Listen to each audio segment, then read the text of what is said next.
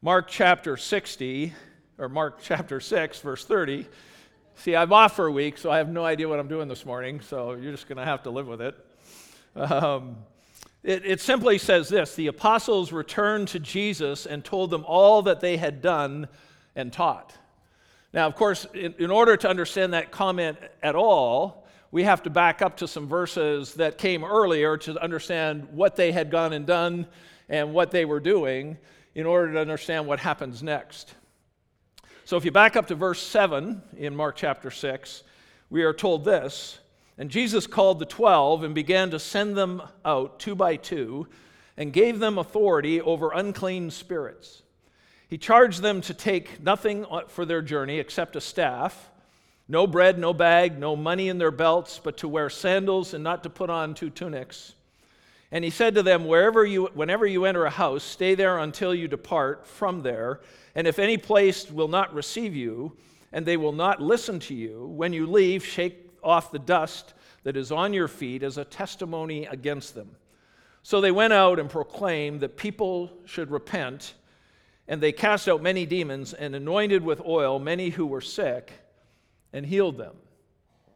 So then we have where we started. The apostles returned to Jesus and told him all that they had been doing and what they taught.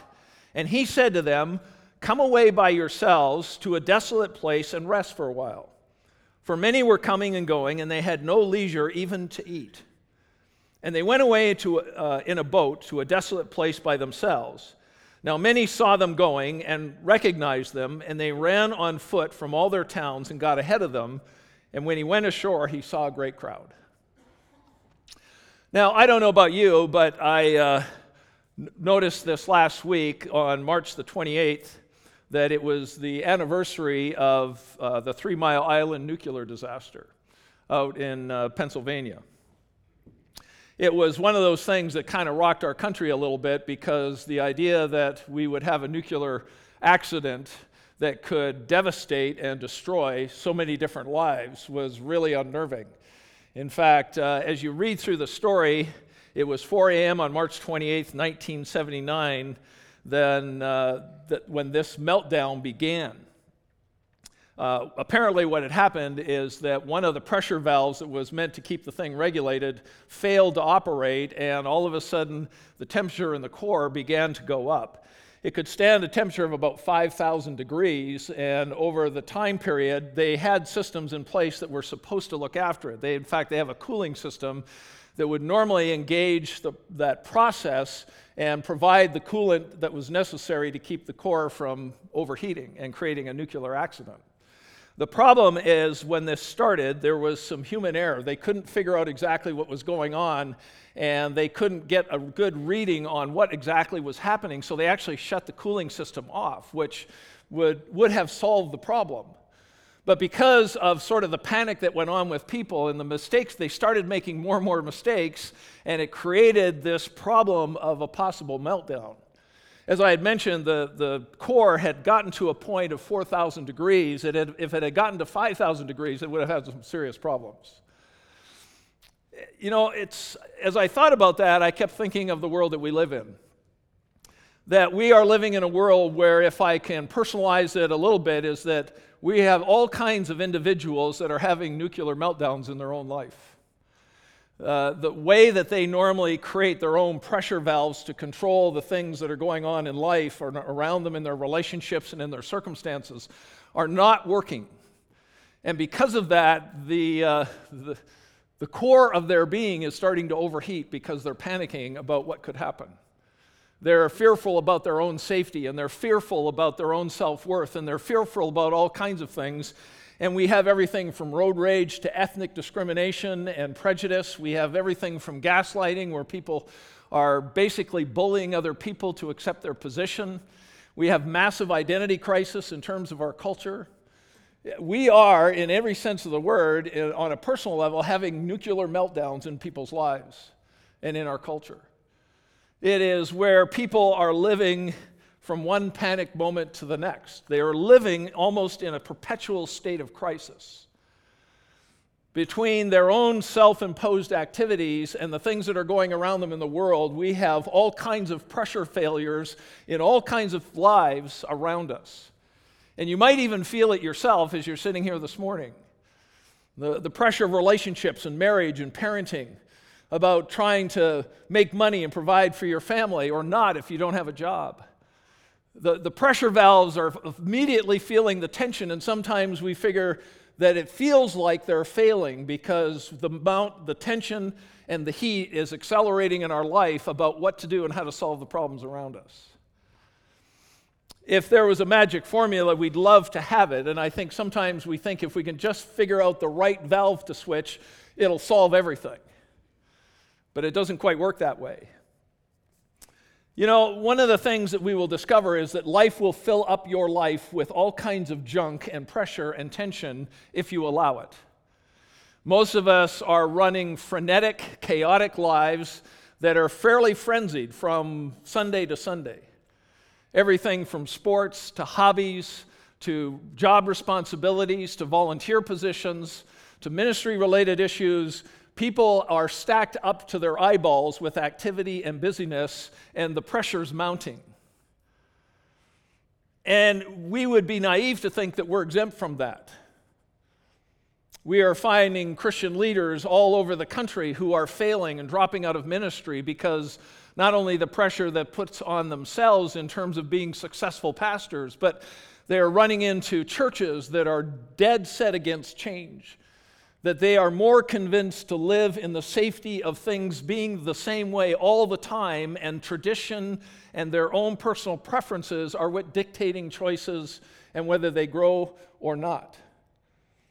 We live in a world where nuclear reactors are not the only things melting down. We need to sort of take stock of our own lives, and sometimes we have really very few options in terms of how do we deal with our own pressure how do we deal with the tension that's leached into our own life and circumstances that we feel overwhelmed with because we don't know how to fix it? We don't know what pressure switch to throw to cool off everything so that it feels normal again. One of the things that Jesus did is that he called these disciples, and as far as we know in this category, there's only 12 of them that he sends out, but he sends them out ahead of himself into the cities to communicate uh, and have a certain level of authority to do things. And I want to jump on that for a moment just to remind you of what the disciples are trying to deal with. They are, in a sense, God's, Jesus' representatives, his ambassadors, as Jesus tries to penetrate the lost house of Israel and call them back into relationship with God. They have their religion, they have their social structures, they have everything, and in their mind, everything is normal. Everything they have is they've it's in control. We know what we're doing and we have our fingers on it. Sometimes I think the more we think we're in control, probably the worst off we are because the danger is then we don't need God and I can handle life on my own. But the danger in this situation is that they have been given a tremendous privilege by Jesus. If you're a spectator and, and crowds have been flocking to Jesus, everybody wants to get near Jesus because this guy is pretty impressive. He casts out demons, he heals people. He's got his powerful message. He doesn't cave into the Pharisees and the scribes. He's not just content with going through the rituals of religion, but he's doing something that's changing and transforming lives. And so he is absolutely an attraction for the culture. And people have been flocking to him. And so Jesus sends these men out, and they are communicating. They're representatives of Jesus, and he gives them authority. But we have to remember that with great privilege comes great responsibility. You know, we live in a world right now where people want privileges without the responsibility. We look at the success of other churches and ministries and other things going on, and it's kind of like, boy, wouldn't it be great to have that? But we often fail to understand the commitment and the cost of what it takes for people to get there. We live in the world where we want the magic parachute that whether it's our work or our business or whatever, we all want to sort of find the one thing that'll make us financially independent, and then I can rest and I can relax and, and do whatever I want to in life. But many of us keep striving and it keeps escaping us because it costs something. People want success without the crucible of what it takes to get there. And our culture is running frenetically. There's a frenzied pace of, in spite of the fact that our culture seems to be shifting in some ways, like there's a movement now to a four day work week so that people can have weekends off. Not sure I'm looking forward to that. It'll come eventually, but then what will happen is people will work four days and then everybody will escape on weekends to be gone. And so the church is going to just be depleted. The great thing about work days and having five days or whatever it is is People have to stick around for their kids and school and everything else. I don't know what the schools are going to do. But we still have this thing about being busy. We still have this pace in our life that gets up at 5 in the morning and goes to bed at 10 o'clock at night. And at times we wear it like a badge of honor. I'm so busy. I'm 24 7. I'm working from sun up to sundown. And, and I'm doing all these things for God, whether it's ministry or life. And the danger is, is that with all these privileges, there's a cost to it. There's a cost to my mental and emotional health. If you're a parent and have more than one kid and you're involved in sports or any kinds of other activities, you know what I'm talking about. If there's anything that'll drive parents insane, it's often keeping up with all the activities that they're involved in with their kids. And the reason for that is that we want our kids to enjoy life and have as many experiences as possible, even at the expense of our own health.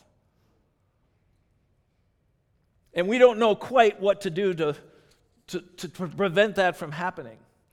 So when Jesus sends the disciples out, he gives them this tremendous privilege and this authority, but he also makes them vulnerable. You'll notice that he tells them, You're not to take any supplies with you, that if you're going to do ministry for me, I'm going to force you to depend on the Father to provide for you, not in some magical sprinkle dust where things are just going to show up like manna, but you're going to go as my forerunner into cities and you're going to preach a message that it's not going to be comfortable. You're going to challenge the status quo. You're going to challenge the religion of the time. You're going to challenge where individuals are living. I don't know about you, but that would create angst in my life the moment I hear it. Like, we're going to do everything that's against what's going on in our culture. And so the tension would rise, and they'd probably swallow hard and go, okay, if this is what Jesus wants, we'll do it, but wow, this sounds really uncomfortable. Because they're challenging everything that is comfortable for the culture. They're preaching the gospel of the kingdom, they're proclaiming repentance and returning to God and reorienting their lives around their Creator, not on their own personal preferences. And the demands of this ministry means that he's also given them the authority or the responsibility to cast out demons.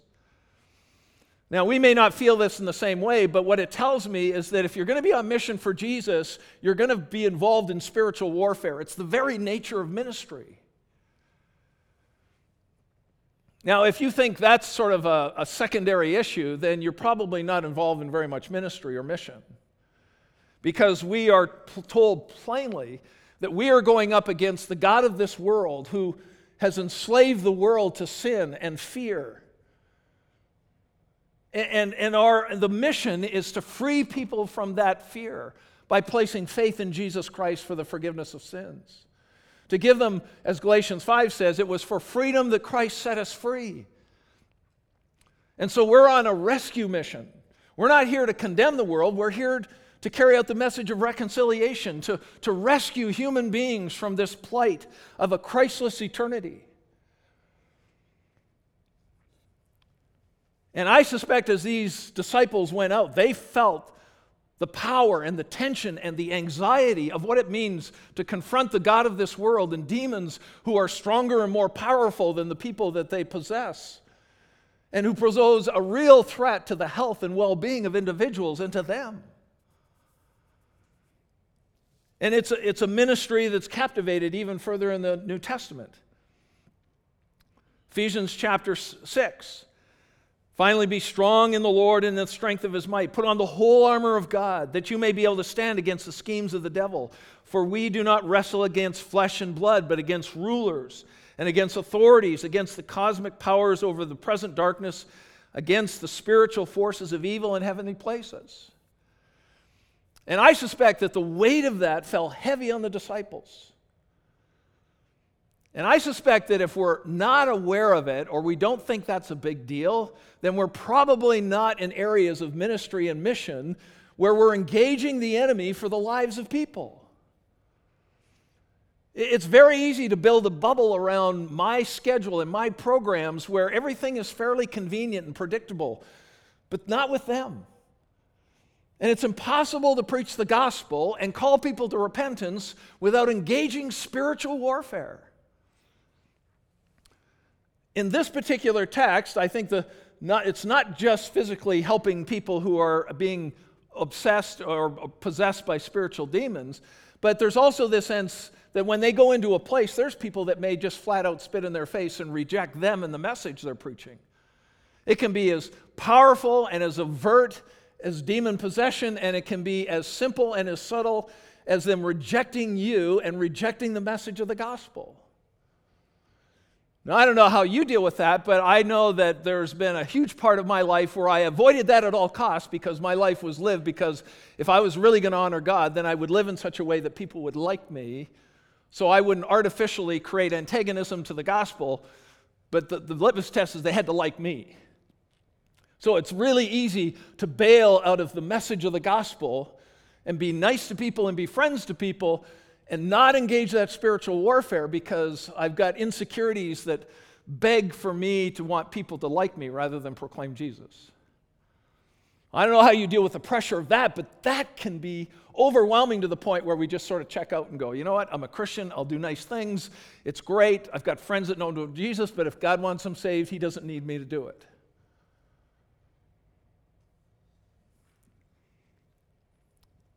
But there's also the demands of meeting needs. These people were also given the responsibility to go and heal people. And there's times that they put oil on people, and it was a process of inviting the Spirit of God to heal people of illness and sicknesses. When Barb and I were in Portland, she was a caregiver for an 89 year old lady. She, their house was big enough, had three levels to it. We lived in the bottom level, she lived on the upper level, and my wife looked after her 24 7. My wife could write a book on what it means to care for an 89 year old woman who is starting to lose a few discs and mental capacities. I could write a few stories myself. If you don't think that, that caring for other people, especially when they've got needs and they're sick and they're not healthy and whatever, I, I think we have this picture that the disciples just went around snapping their fingers and people were healed. They had to take the time to pour oil on them and move alongside in their journey and, and to be praying for them. And if I don't know if you know the anxiety of what it means to care for people who aren't healthy or for loved ones or be a caregiver or for a spouse or for kids that may be struggling with health issues and whatever it happens to be, whether it's the invisible afflictions of the mind or physical challenges or whatever it happens to be, that can be extremely demanding. And yet, that was part of what Jesus called these men to do, in, in a, along with the idea of proclaiming the gospel. It wasn't just proclaiming the gospel, it was caring for people. And so it's easy to become workaholics. It's easy for, it would be easy for them to become obsessive compulsive. That there's so many needs around them that they're working 24 7 and engaged in ministry and engaged in people trying to do spiritual battle, caring for the needs of individuals around them, and healing and dealing with the spiritual battles. I don't know about you, but I think that'd be exhausting.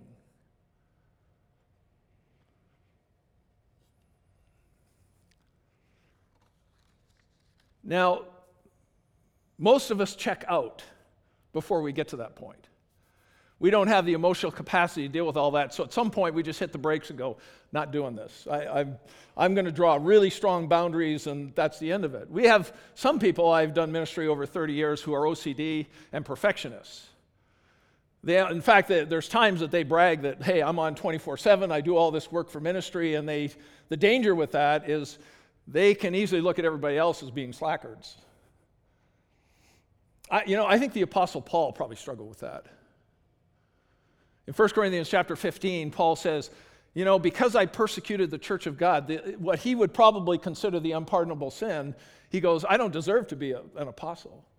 I'm not fit to be an apostle because I persecuted people. I persecuted Christians and had them imprisoned, and I actually had them killed and executed because of their faith in Christ. So, therefore, I, I, have no worthiness. I have no right to do this. But in the very next sentence, he says, You know what? But I've worked harder than all the other apostles. Uh, by the way, that was God's grace, not me. But I think, as a normal human being who is certainly OCD, well, that's not a medical diagnosis, that's just a personal opinion, because this guy was obsessed, that he probably at times struggled with the horrors that he did to Christians. And I bet you he tried to compensate at times by saying, I've got to make up for this. I got to make up for the failure and the disaster that I caused other Christians, and I've got to do double time and triple time, and I'm going to be a workaholic until I fix the disaster that I created for the church of Jesus. I can't prove that. And I think he at some point came to grips with the reality that the reason he worked so hard has only credit to God's grace. But I think he was a normal human being that struggled, and what he says in 1 Corinthians would confirm it. I struggled with what I did to people, and now I'm working harder than ever. I, often joke that the danger with those people is that they probably ha- would have a place to judge God because after six days of creation, God took a day's rest and didn't work seven days a week, and, but I do. I never take a break. I, I deserve a badge of honor because while everyone else is taking breaks and slacking around, hey, even when God took a break, I'm not taking a break. And there's something within us and in our culture, whether it's circumstantial, whether it's trying to make up for past failures, whether it's trying to prove something to people or even prove something to God, the danger is we become massive workaholics, whether it's in life or ministry, to, pride, to prove our worth and to prove our accomplishments.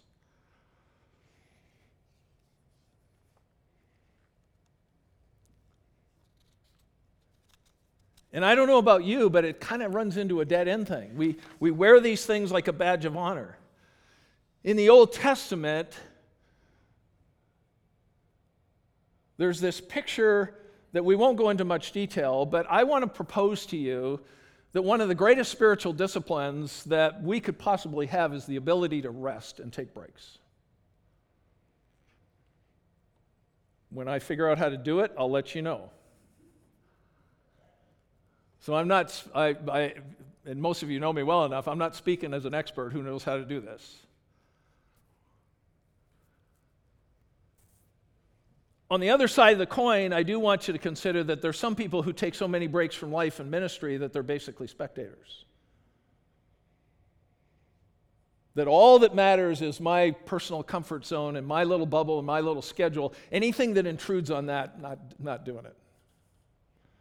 And so it's easy for people to go one way where they're obsessive and compulsive, and it's easy to judge those who aren't doing what they're doing because they're slacking. I'm the one that's doing the real ministry. And others are going, Yeah, I'm not getting into that cycle. I'm not doing anything unless it fits into my convenient schedule.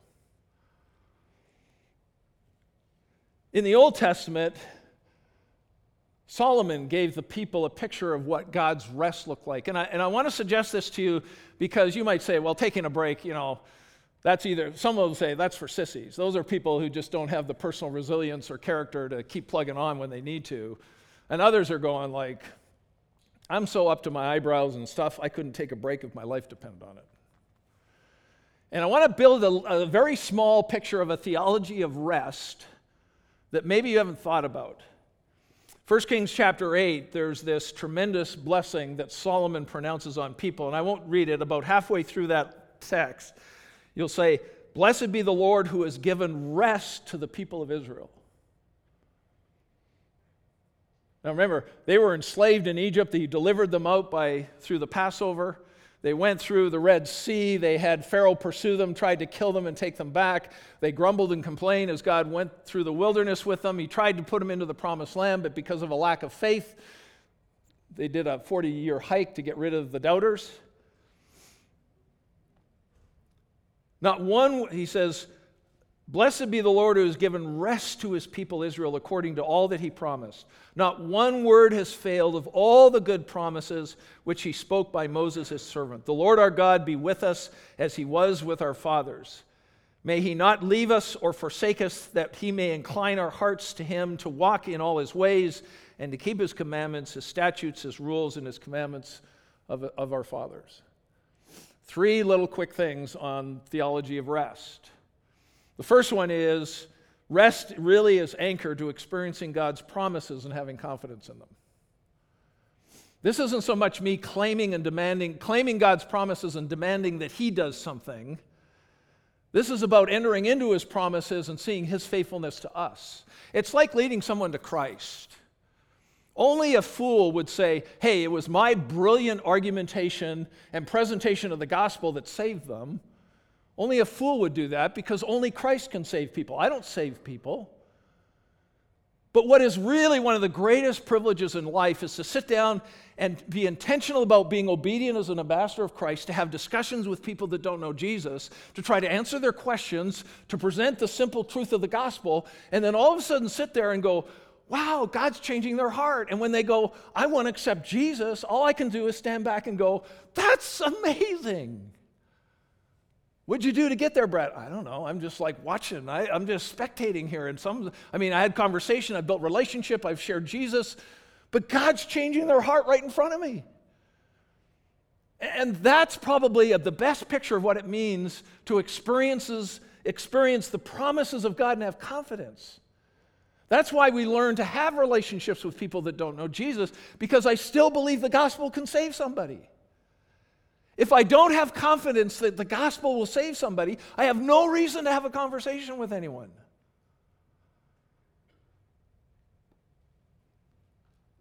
But when you have the privilege to see God change someone's heart, it's the most exhilarating rest for the soul that you can ever imagine. Because I get to experience His promises in real life and seeing it change not only my life, but someone else's. But we get to experience the power of his presence. That's what Solomon said, is that he will not leave or forsake us. And, and the danger for many Christians, the reason they don't experience rest in their life or peace or calmness in the midst of all the chaos is because they do not have a real awareness of the personal presence of Christ with them. It's so easy to treat God, Jesus as an idea or a theological concept, not a personal relationship with a person. Now, if you're new here, you have the privilege of maybe hearing that for the first time. If you've been here for the last 13 years, you're probably sick of me saying that.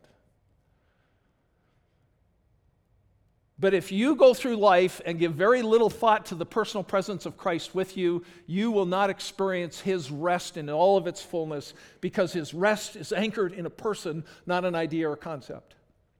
Certainly not our circumstances or our situations.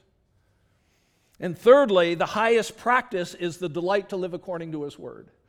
The people who understand God's rest are not spectators in God's program, but they're ones that experience His peace at a level because they experience His promises and they have absolute confidence in it.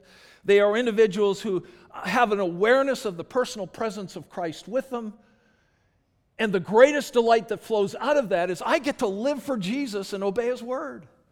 They don't see that as a restriction. They don't see that as a prison. They don't see that as a duty. The greatest delight of my life is to live for Christ. And those are the people, regardless of how busy their life are, that experience the rest of Christ in their own personal life. I mean, that's really what Jesus said back in Matthew 11 Come to me, all you who labor and, and are heavy laden, and I will give you rest. Take my yoke upon you and learn from me, for I am gentle and lowly in heart, and you will find rest for your souls, for my yoke is easy and my burden is light. Many people misinterpret this to say, well, that's the gospel. When I trust Jesus and I'm at peace with God. That fact is true based on Romans 5. But Jesus says, come and learn from me. There are way too many Christians who are living lives of quiet desperation and panic and anxiety and crisis to crisis because they've never learned to walk with Jesus.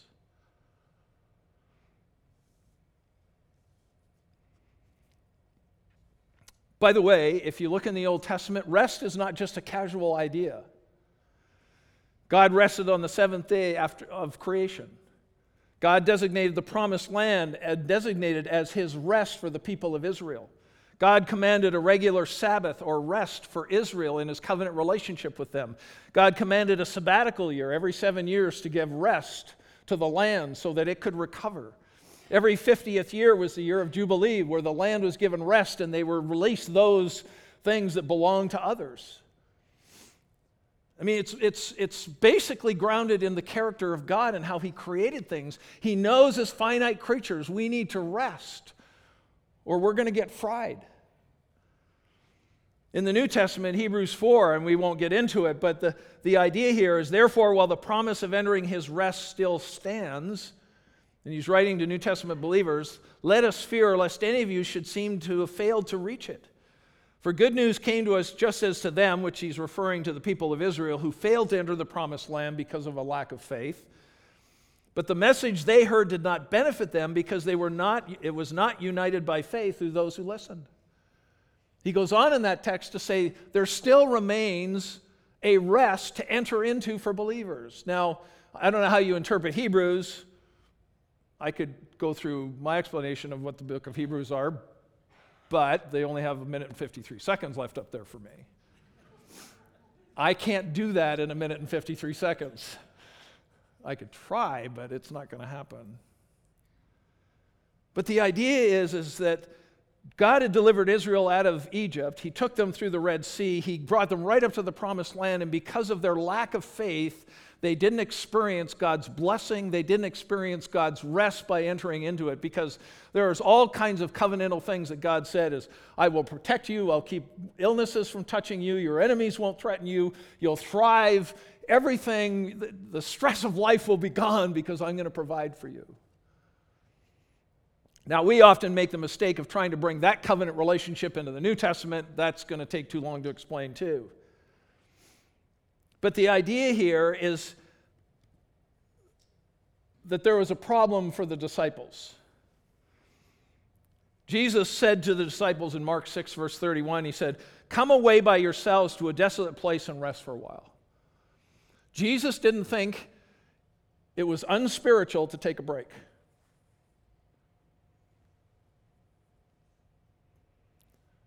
Now, that may be maybe the dumbest comment I make in this entire message, and it may be too simple for you to even go, yeah, Brad, we really appreciate the, the obvious. But I'll tell you, I've run into way too many Christians who think that taking a break from ongoing ministry, not permanently, but taking a break from ministry, is unspiritual. And even Jesus recognized that as men are not only out doing that ministry and come back, that they're swamped again by people that are crowding in, even to the point where they don't have time to eat lunch. Now, I know that most of you have your life way more in control than I do, and maybe that they did, where you always make time for your proper needs and eat lunch and all the things on a regular basis. But if you've ever had this experience where life is so busy that all of a sudden it's dinner time, it's kind of like, wow, I haven't eaten anything all day, and I'm swamped, I'm exhausted, I don't know what I'm going to do. Jesus recognizes that his men, his disciples, needed to take a break. It is very simple. It's maybe so practical and down to earth that most of us wouldn't really pay much attention to it because it's not really spiritual. It's just you're obviously caving because you can't the, handle the pressures of life and your pressure valves are gone. So you have to, okay, check out for a while because you obviously need more help than I do. But I want you to notice four things. They went away. Jesus says, We need to get away from what you're doing right now. We literally have to disengage this and we have to go and find a spot. And they literally went in a boat. Today we don't go on boats, we go on cruise ships. I've been on a cruise, so I'm not taking a shot at anybody. But again, what, what happens in Christians is people who take holidays and vacations, there's other Christians going like, wow, how can they afford doing that? How can, how can they go and do that? And, and uh, you know, they're not giving a, as much as they should to ministry. You never run into that? Well, you don't hear it overtly, but you know that's what's going on in some people's minds at times. Wow, they get to do that. I've had Barb and I do that. It's like I have a friend of mine down in Oklahoma that I interact with once in a while. And because of my dual role as a regional director and whatever, he, um, he sent me a, rec- a text the other day and he said, You want to talk? I said, Well, I'm on vacation. He goes, What? You're on another vacation? So I wrote back to him and I said, Yeah, I tend to take more vacations when my friends stress me out. Most of those trips aren't vacations. They're my responsibility with the regions and those kind of things. And unfortunately, the, and the church here has been super generous. I can't thank the leadership enough here for the flexibility for me to do both of those. I think it enriches me. I think it enriches our network and our church as well. But I am super grateful um, for what they allow me to do there. But, but you'll get run into people that will pass judgment on other people for taking breaks, that get away, that get completely detached, that get completely separated from things so that they can restore and, and recover from what they've been doing. And so they go to a desolate place. Your place may not be desolate. My wife and I were in Orlando at a resort where I got to play around of golf. We went to the beach, we went to Epcot Center, we swam in the pools, went out for dinner once in a while. It was fabulous. We needed it. And it helps us come back ready to get going again. But I want you to also notice that Jesus wanted to take them away so that they were by themselves, but they were with Jesus. Because I think there's three things that happen in terms of rest. One is restoration, to re energize, to restore our heart, mind, body, our emotions. It's realignment that we refocus on what matters. That's why Christ is always great to take on your vacations. So that you can realign your life on Jesus and try to get realigned on eternal things because you and I both know that the chaos of running kids around to this and that, your responsibilities, your hobbies, your extracurricular friends that you do things with, and all the rest of the things that you end up doing can suck the life out of life. And then it's about re engaging and going back into ministry. Jesus is never pulling them out to permanently take a vacation from doing ministry. But there's one problem. They take off in a boat, some guys spot them and go, Hey, that dude, I think that's Jesus. So what do they do? They get they tell everybody, hey, they're going there, let's beat them. So they pull all these people and run around, and they get out of the boat, and there's this massive crowd, and it's kind of like, oh, you gotta be kidding me. I mean, Jesus probably didn't do that. We know Jesus didn't do that, but I bet you the disciples did. It's like, really? Jesus just said, hey, we're going to take a break and we're going to go and relax and restore ourselves. And we land here and we got another 150 people to deal with. Are you kidding?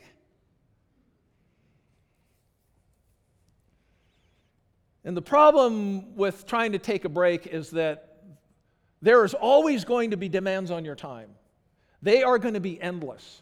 Whether people intend it for good or not, there's always going to be demands on you to be busy and to keep doing things and to stay occupied and to fill up things and give someone else more attention. It's endless. And so we have to know ourselves. Let me, um, let me finish. I have a really old Fitbit watch. And the fascinating things about Fitbit watches, it's like Apple watches and the rest of it, is these things can tell you everything about yourself that you didn't know. If you wear these things, I'll wear, I'll wear mine to sleep because I'm always curious about how well I sleep, and it measures the quality and the quantity of my sleep, which on vacation was fabulous. When I'm home is usually terrible. But what the Fitbit watch will do is it measures three different things. It measures REM sleep, which typically occur, occurs late at night and they say that that kind of sleep is really important for memory and your mood. So if you run into some of people who are even Christians and in a really bad mood, they might not have gotten enough REM sleep. Light sleep is what generally occupies most of our nights, and that's the majority of how they register our sleep. And it uh, promotes mental health and physical restoration. So in my sleep, I, I can have four or five hours of light sleep and have like 50 minutes of REM sleep. I, I mean, it's, I don't know. I don't know how it works. And then there's another one called deep sleep, which helps physical recovery and some aspects of memory and learning. That's why some of you can't memorize scripture and remember what's going on with it a day later. I'm kidding. But I do want to suggest this as a bit of an analogical memory aid. If Jesus strapped a spiritual Fitbit to your life, what would it tell us this morning?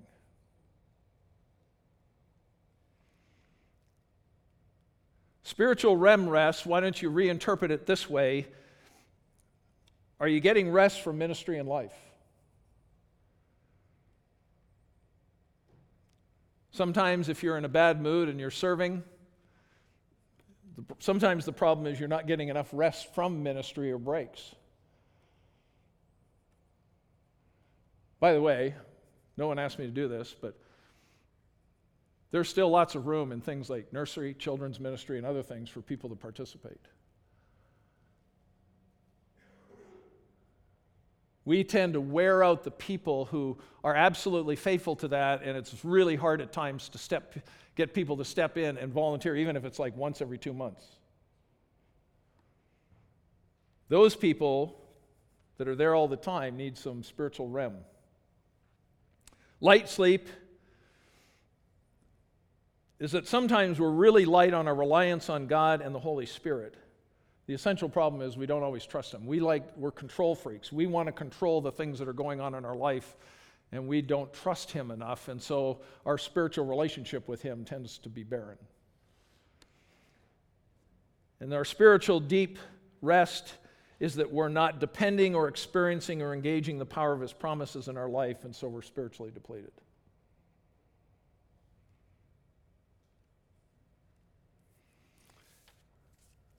I come to church out of duty, not because I have this great desire to be encouraged by being the church together.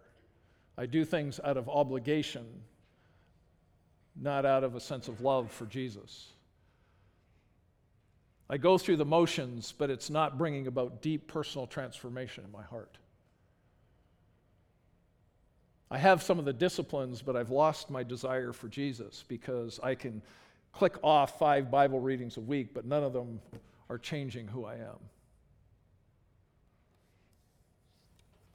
I'm doing lots of things for God, but I'm a long way from allowing God to do lots of things through me.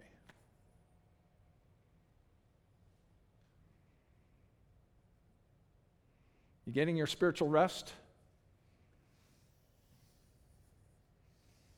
If you're not, you're putting yourself in a pretty precarious situation. Rest is a biblical reality based on the character of God. And we desperately need it. Whether it's physically getting away from something for a short period of time so we can restore and realign and re engage. But the most important rest is we need rest for our souls and our spirit. And some of us are outpacing Jesus, trying to do great things for him rather than resting in his presence and allowing him to restore and revitalize our heart for him. Father, you know, some of us are sitting here this morning and we're utterly exhausted. We've been spinning our wheels, and it might not just be about ministry, it may be life. It's all the things we do for our kids and for our spouse. It's the activities we have, the extra hobbies we've adopted. It's our work or lack thereof. It's trying to help the neighbors. And in the end, I find that I'm not at times looking after myself. I'm not finding the proper spiritual rest for my own soul.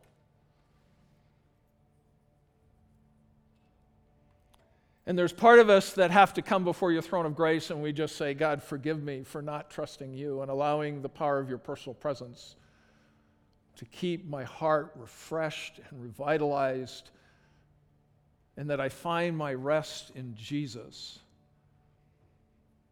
so that I can serve you and I can serve others. Father, teach me not to try to do great things for you as much as allow you to do great things through me. Help us to have confidence in your promises, to know the greatest delight of our heart is to see your faithfulness to your own promises. It's exhilarating to our heart and mind to know that you care about us and you're that faithful. Help us to be re energized by being so aware of your personal presence in our life through the Holy Spirit that every day is the greatest day of our life because we have a relationship with the God who created us. And for this we pray in Christ's name.